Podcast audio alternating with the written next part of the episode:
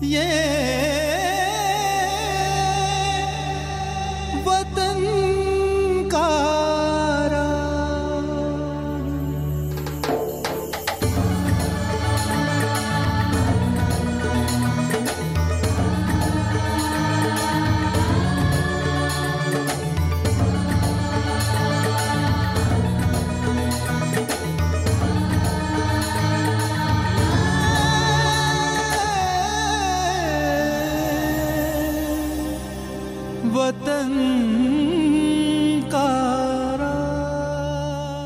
वतन का राग सुनने वाले सभी श्रोताओं को हमारा नमस्कार। आज़ादी का अमृत महोत्सव के अंतर्गत वतन का राग कार्यक्रम में आज हम आत्मीय स्मरण कर रहे हैं चाफेकर बंधुओं का। 19वीं शताब्दी के अंतिम दशक और 20वीं शताब्दी के पहले दशक में स्वाधीनता आंदोलन से जुड़ी दो ऐसी महत्वपूर्ण घटनाएँ घटीं, जिन्होंने सशस्त्र क्रांति के इतिहास में अपना विशेष स्थान बनाया। पहला, चाफेकर बंधुओं का बलिदान। और दूसरा मदन लाल ढींगरा का उत्सर्ग। आज के कार्यक्रम में चर्चा पहली घटना की, अर्थात चाफेकर बंधुओं के बलिदान की। चाफेकर बंधु महाराष्ट्र के पुणे के पास चिंचवड़ नामक गाँव के निवासी थे।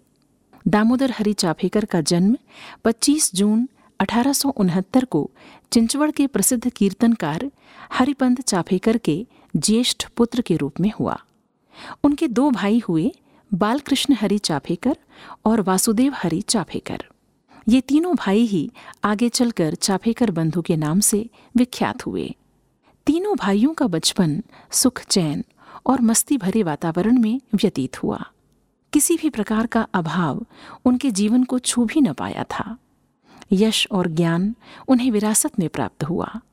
समय आने पर तीनों का विवाह समृद्ध घरानों की सुयोग्य कन्याओं के साथ संपन्न हुआ।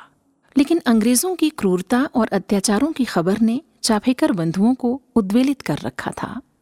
बड़े भाई दामोदर चाफेकर सेना में भर्ती होना चाहते थे, लेकिन उनका ये सपना पूरा नहीं हो सका। रामकृष्ण परमहंस, स्वामी दयानंद सरस्वती और स्वामी विवेकानंद जैसी महान आत्माओं के उपदेश और आह्वान ने भारतीय युवाओं के मन में जागृति के अंकुर प्रस्फुटित कर दिए थे। चाफेकर बंधु भी इससे अछूते नहीं थे। उन्हें भी अनुभव होने लगा था कि भारतीय संस्कृति विश्व की अन्य संस्कृतियों की तुलना में किसी भी दृष्टि से नीची नहीं है, जबकि अंग्रेज़ भारतीयों के भीतर हीनता की भावना भरने का भरसक प्रयत्न करते थे। अंग्रेज़ लगातार स्वयं को सभ्य, सुसंस्कृत और समझदार प्रचारित करते थे और भारतीयों को जंगली और बर्बर। लेकिन चाफेकर बंधु के भीतर ये चेतना जाग चुकी थी कि वास्तव में भारत की सनातन संस्कृति महान है। यहाँ के लोग सरल और धार्मिक प्रवृत्ति के हैं। उनके मन में दया, निष्ठा और आस्था है। आपसी फूट के कारण ही उनका शोषण हो रहा है और सामाजिक कुप्रथाएँ उनकी प्रगति में बाधक हैं। ब्रिटिश सत्ता की असलियत प्रखर पत्रकारों की कलम से लिखी जा रही थी और जनता जाग रही थी। चाफेकर बंधु बाल गंगाधर तिलक से अत्यंत प्रभावित थे। वो तिलक जी को गुरुवत सम्मान देते थे। किसी अन्याय अत्याचार के संदर्भ में एक दिन तिलक जी ने चाफेकर बंधुओं से कहा, छत्रपति शिवाजी ने अपने समय में अत्याचार का विरोध किया था। किंतु इस समय अंग्रेज़ों के अत्याचार के विरोध में तुम लोग क्या कर रहे हो? इसके बाद तीनों भाइयों ने क्रांति का मार्ग अपना लिया। तिलक जी की प्रेरणा से उन्होंने युवाओं का एक संगठन तैयार किया और युवाओं को प्रशिक्षण देकर उन्हें ब्रिटिश साम्राज्य के विरुद्ध तैयार किया। तिलक जी का संरक्षण और मार्गदर्शन उन्हें भरपूर था। संस्था का लक्ष्य था अंग्रेज़ों के विरुद्ध भारतीय जनता में जागरूकता पैदा करना और क्रांतिकारी संघर्ष की सफल योजनाएँ तैयार करना। चाफेकर बंधु के आह्वान पर थोड़े समय में ही अनेक युवा इस संगठन से जुड़ गए। आओ वीरो, समर क्षेत्र में नवजीवन सरसाएगा। आओ वीरो समर क्षेत्र में नव जीवन सरसाएगा। शीघ्र भारतीय हुंकारों से लंदन भी थर्राएगा। शीघ्र भारतीय हुंकारों से लंदन भी थर्राएगा। आओ वीरो क्षेत्र में समर क्षेत्र में नव जीवन सरसाएगा। शीघ्र भारतीय हुंकारों से लंदन भी थर्राएगा। आओ वीरो, समर क्षेत्र में।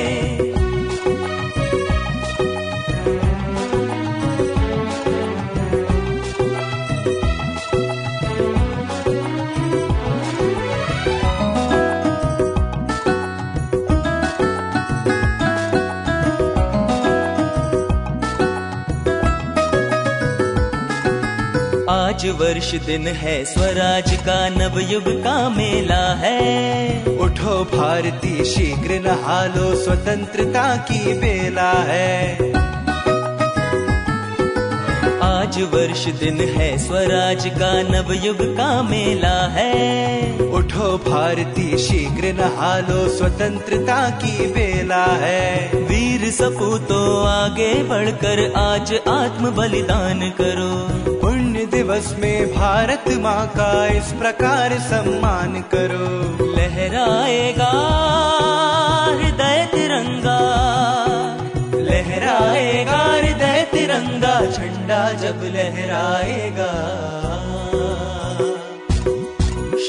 भारतीय हुंकारों से लंदन भी थर्राएगा शीघ्र भारतीय हुंकारों से लंदन भी थर्राएगा आओ वीरो समर क्षेत्र में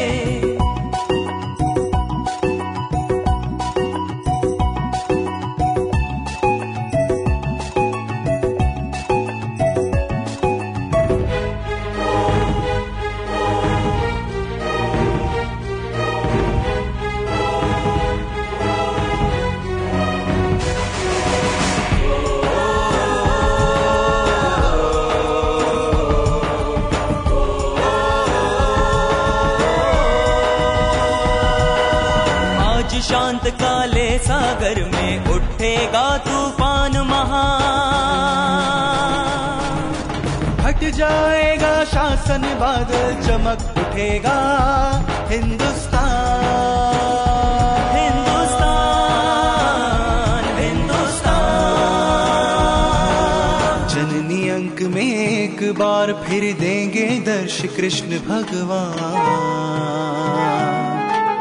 माता निज नेत्रों देखेगी अपने पुत्रों का बलिदान। तपस्या और शक्ति दोनों का भेद मिटाएगा।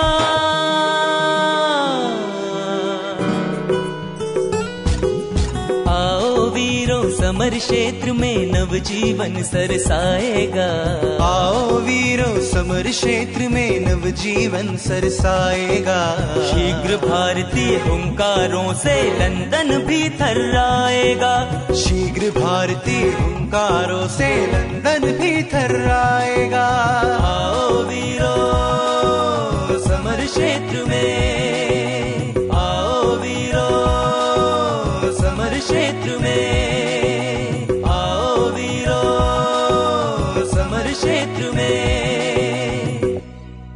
तिलक जी द्वारा प्रवर्तित शिवाजी महोत्सव और गणेश महोत्सव ने अनगिनत युवाओं को स्वाधीनता आंदोलन में भाग लेने हेतु प्रेरित किया था। सन अठारह सौ चौरानवे से चाफेकर बंधुओं ने भी पूना में प्रतिवर्ष शिवाजी और गणपति समारोह का आयोजन आरंभ कर दिया था। इन समारोहों में वे शिवाजी श्लोक और गणपति श्लोक का पाठ किया करते, जिसका भावार्थ था कि शिवाजी की कहानी दोहराने मात्र से स्वाधीनता नहीं प्राप्त की जा सकती। आवश्यकता इस बात की है कि शिवाजी की तरह राष्ट्र हित में तेज़ी से काम किया जाए और अन्याय के विरुद्ध तलवार उठाई जाए। इस तरह चाफेकर बंधु क्रांति पथ पर आगे बढ़ चले। इसी बीच प्लेग महामारी का प्रकोप पुणे तक पहुँचा। प्लेग की जो लहर पुणे तक पहुँची थी, वो थर्ड प्लेग महामारी का हिस्सा थी। जो 1855 में चीन में शुरू हुई थी और हांगकांग के रास्ते मुंबई बंदरगाह पहुँची और धीरे धीरे अपने पैर पसारने लगी। फरवरी सन अठारह के अंत तक पुणे में प्लेग के 308 मामले दर्ज किए गए थे और 271 मौतें हुई थीं। इतनी अधिक मृत्यु दर को देखते हुए स्थानीय लोग शहर छोड़कर भागने लगे। नगरपालिका अधिकारियों ने अनुमान बताया कि 15 से बीस हज़ार लोग महामारी से बचने के लिए शहर छोड़कर बाहरी इलाकों के गाँवों में बस गए हैं। प्लेग का संक्रमण अत्यंत खतरनाक और तीव्र गति का था। इसलिए ये मांग उठ रही थी कि स्थिति पर नियंत्रण हेतु एक सशक्त अधिकारी की नियुक्ति की जाए। बॉम्बे प्रेसिडेंसी के गवर्नर विलियम मैंसफील्ड ने इस कार्य हेतु अंग्रेज़ अधिकारी वॉल्टर चार्ल्स रैंड को नियुक्त करने का फैसला लिया, जो उस समय सतारा में सेवारत था। 10 फरवरी सन अठारह को रैंड पूना प्लेग कमेटी के सहायक कलेक्टर और अध्यक्ष के रूप में नियुक्त हुआ। उसने अपनी रिपोर्ट में पुष्टि की कि पूना एक खतरनाक प्लेग केंद्र बन चुका है, जिस अधिकारी को हांगकांग में प्लेग नियंत्रण का काफ़ी अनुभव था। उसके तरीकों पर मुहर लगाते हुए पूना में भी सैनिकों की मदद की अनुशंसा की गई। ताकि प्लेग पीड़ितों को तलाशा जा सके, उन्हें सही अस्पताल में रखा जा सके और प्लेग से संक्रमित घरों को कीटाणु रहित करने के उपाय किए जा सकें। रैंड ने अपनी योजना में संक्रमित मरीजों और संदिग्ध मरीजों की खोज में घर घर तलाशी को महत्व दिया। इस तरह आदेश जारी कर दिया गया कि लोगों के घरों में प्रवेश कर ये खोज की जाए। इस प्रक्रिया में लोगों की संपत्ति का अंधाधुंध विनाश हुआ। लोगों को पकड़ पकड़ कर बिना जाँच किए अस्पतालों में भर्ती करवाया गया।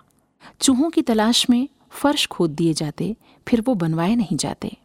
घर, नुक्कड़, सड़क में गैलन के गैलन कीटनाशक डाल दिए जाते। घरों के दरवाजे तोड़कर अंग्रेज़ सैनिक घर में प्रवेश करते और टूटा दरवाज़ा यूँ ही छोड़ दिया जाता। बहुत से पूर्ण स्वस्थ लोगों को पकड़कर ले जाया गया। पड़ोसियों और राहगीरों तक को अलग शिविर में रख दिया गया। महिलाओं को घरों से बाहर निकालकर खुली गली में जनता के सामने खड़ा करके सैनिकों द्वारा निरीक्षण परीक्षण कराया गया। प्लेग रोकथाम के बहाने जैसे अंग्रेज़ों ने खुली छूट ले ली थी। विशेष रूप से महिलाओं के उत्पीड़न और शोषण की रोज नई कहानी सामने आने लगी। जगा कलह का अनल देश में नाश नाश की ध्वनि छाई। मानवता का लोप हुआ पशुता ने प्रभुता पाई प्रलय कांड रच रही, अनल की लाल लाल वे ज्वालाएँ। महारुद्र के गले पड़ रही, रुंड मुंड की मालाएँ। जगा कलह का अनल देश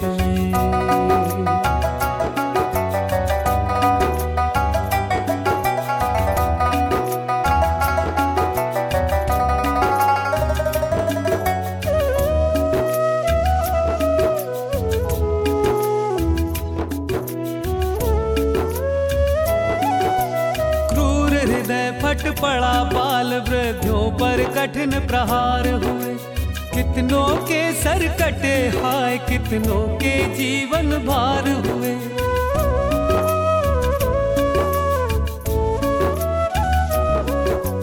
क्रूर हृदय फट पड़ा बाल वृद्धों पर कठिन प्रहार हुए।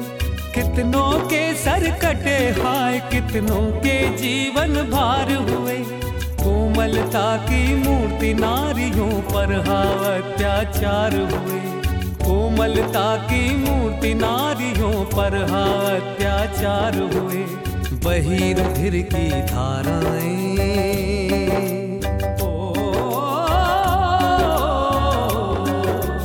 बही रुधिर की धाराएँ, ऐसे भीषण संधार हुए, ऐसे भीषण संधार हुए। जगा कलह का अनल देश में नाश नाश की ध्वनि छाई। मानवता का लोप हुआ पशुता ने प्रभुता पाई। जगा कलह का अनल देश में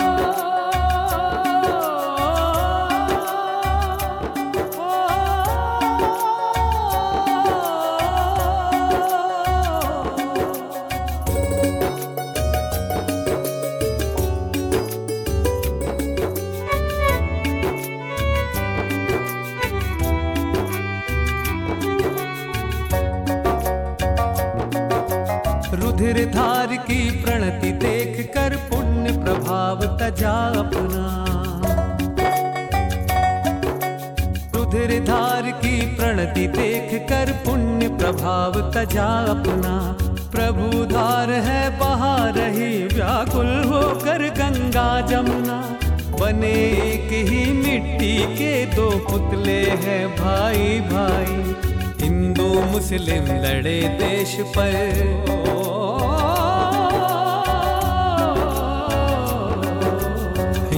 मुस्लिम लड़े देश पर विपत घन घटा घिर आई। जगा कलह का अनल देश में नाश नाश की ध्वनि छाई। मानवता का लोप हुआ, पशुता ने प्रभुता पाई।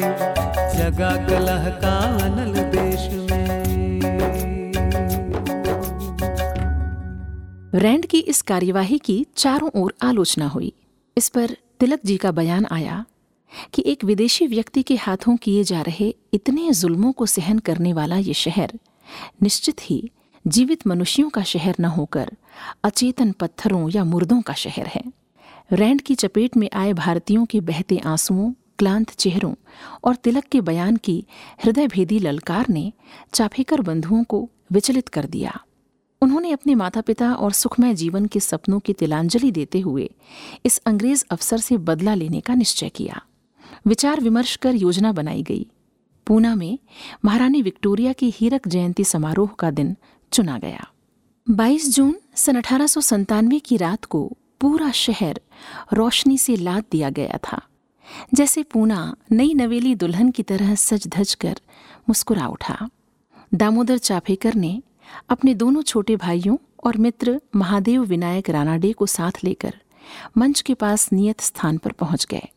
समारोह अपने चरम पर था कि तभी दामोदर चाफेकर ने वॉल्टर चार्ल्स रैंड को अपनी गोली का निशाना बना दिया।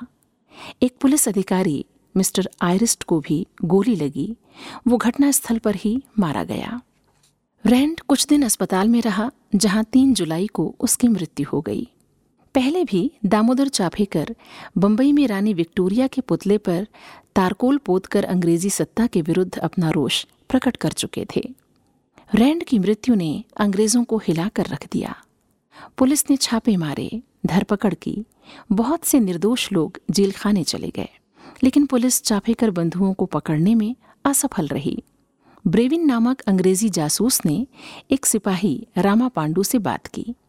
पांडु ने शंकर द्रविड़ और नीलकंठ द्रविड़ नामक दो भाइयों को लालच दिया और सारी खुफिया जानकारी प्राप्त कर दामोदर हरि चाफेकर को बंबई में गिरफ़्तार कर लिया। मुकदमा चला और दामोदर चाफेकर ने स्वीकार किया कि उन्होंने ही भारतीय अस्मिता से खेलने वाले अंग्रेज़ अफसर रैंड की हत्या की और ये कोई अपराध नहीं है। उन्हें फांसी की सजा सुनाई गई और 18 अप्रैल अठारह को गीता पाठ करते हुए पुणे की यरवदा जेल में वो फांसी के फंदे पर झूल गए। मछले भाई बालकृष्ण चाफेकर इसे अधिक समय तक सहन नहीं कर सके। ऐसे संकट के समय में भी दोनों चाफेकर बंधु अपनी मंडली का काम यथावत गुप्त रूप से करते रहे। दिसंबर अठारह में बालकृष्ण चाफेकर ने स्वेच्छा से आत्मसमर्पण कर दिया।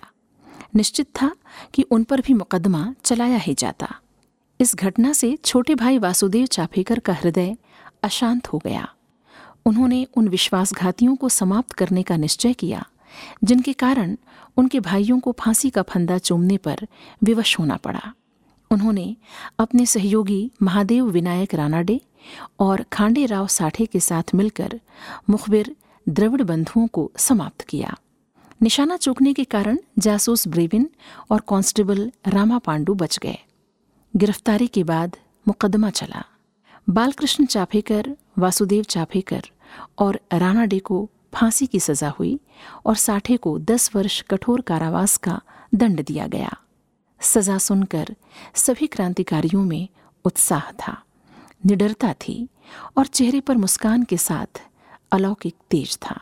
8 मई 1899 को वासुदेव चाफेकर 10 मई को राणा डे और 12 मई को बालकृष्ण चाफेकर को पुणे की यरवदा जेल में ही फांसी पर लटका दिया गया। इस तरह चाफेकर बंधुओं ने आज़ादी की लड़ाई में अपना जीवन बलिदान कर देश के नवयुवकों के हृदय में क्रांति की ज्वाला जगाई, जिनसे प्रेरणा पाकर अनगिनत युवाओं ने देश को अपना जीवन समर्पित किया। नमन ऐसे अमर बलिदानियों को। ऐ शहीदों सलाम करता हूँ। ये इबादत मदाम करता हूँ। है अमानत तुम्हारी आज़ादी। मैं तुम्हारे ही नाम करता हूँ। ऐ शहीदों सलाम करता हूँ। ये इबादत मदाम करता हूँ। हो, है अमानत तुम्हारी आज़ादी। मैं तुम्हारे ही नाम करता हूँ।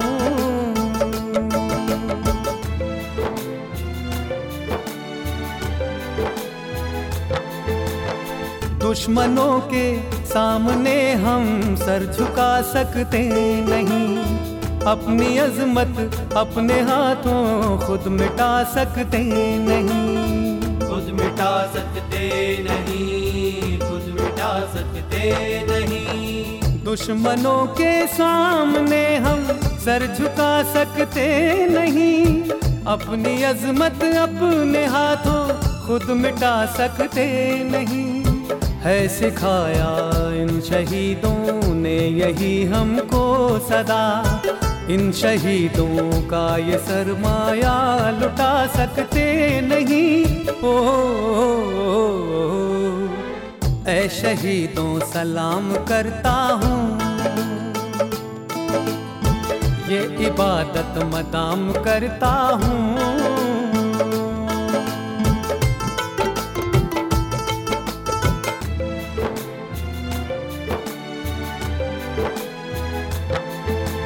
शहीदों का सदा ही बोलबाला हो। इन्हीं के नाम हर सू जाला हो। मिले इनसे हमें दर से शहादत ही। मिले इनसे हमें दर से शहादत ही। हमारे दुश्मनों का मुँह ही काला हो। ओ, ऐ शहीदों सलाम करता हूँ। इबादत मदाम करता हूँ।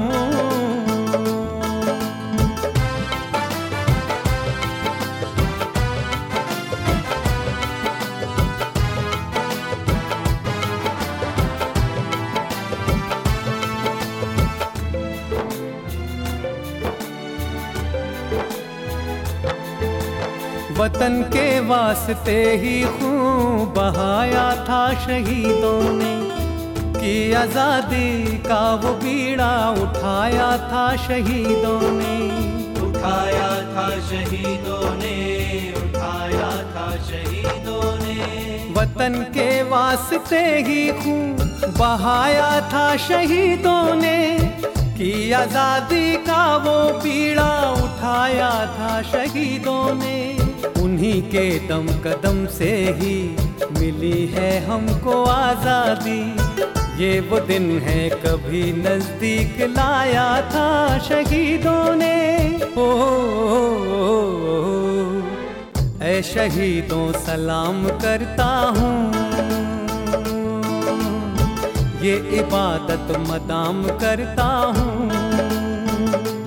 ओ है अमानत तुम्हारी आज़ादी। मैं तुम्हारे ही नाम करता हूँ ये वतन का